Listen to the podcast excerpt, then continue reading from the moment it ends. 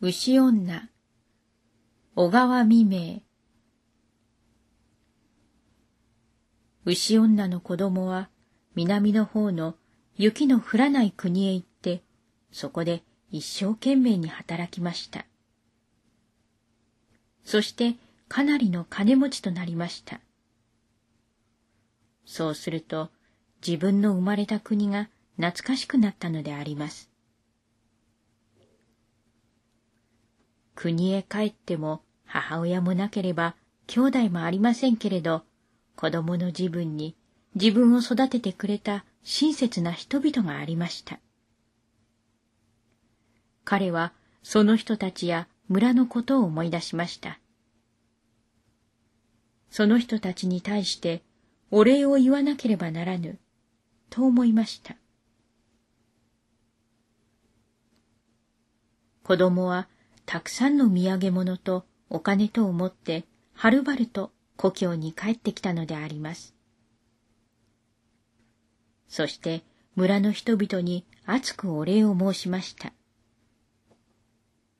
村の人たちは牛女の子供が出世したのを喜び祝いました。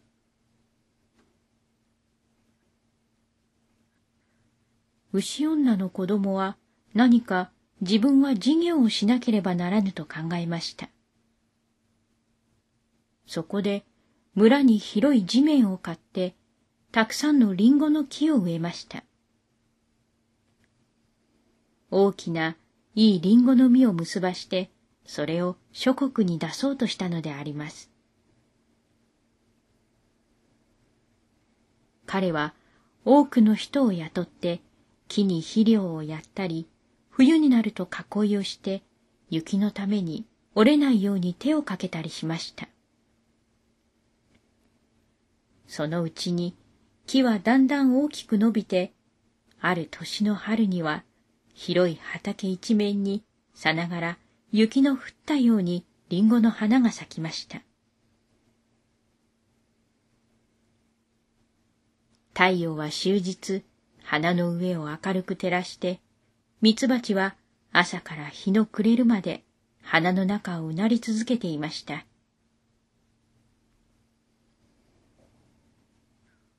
初夏の頃には青い小さな実が鈴なりになりました。そしてその実がだんだん大きくなりかけた自分に七時に虫がついて畑全体にリンゴの実が落ちてしまいました。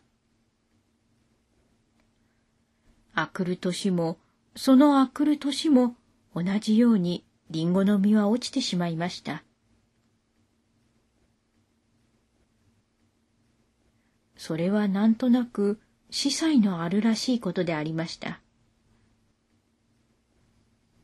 村の物の分かったじいさんは牛女の子供に向かって、何かのたたりかもしれない。お前さんには心当たりになるようなことはないかな？と、ある時聞きました。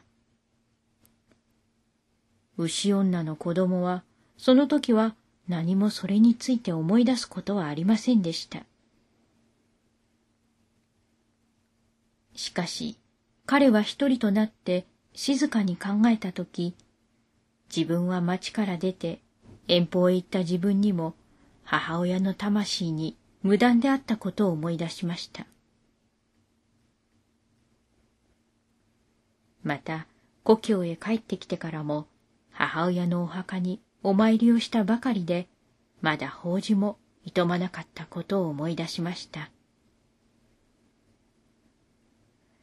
あれほど母親は自分を可愛がってくれたのに、そして死んでからもああして自分の身の上を守ってくれたのに、自分はそれに対してあまり冷淡であったことに心づきました。きっとこれは母の怒りであろうと思いましたから、子供は年頃に母親の魂を弔って、坊さんを呼び、村の人々を呼び、真心を込めて母親の法事を営んだのでありました。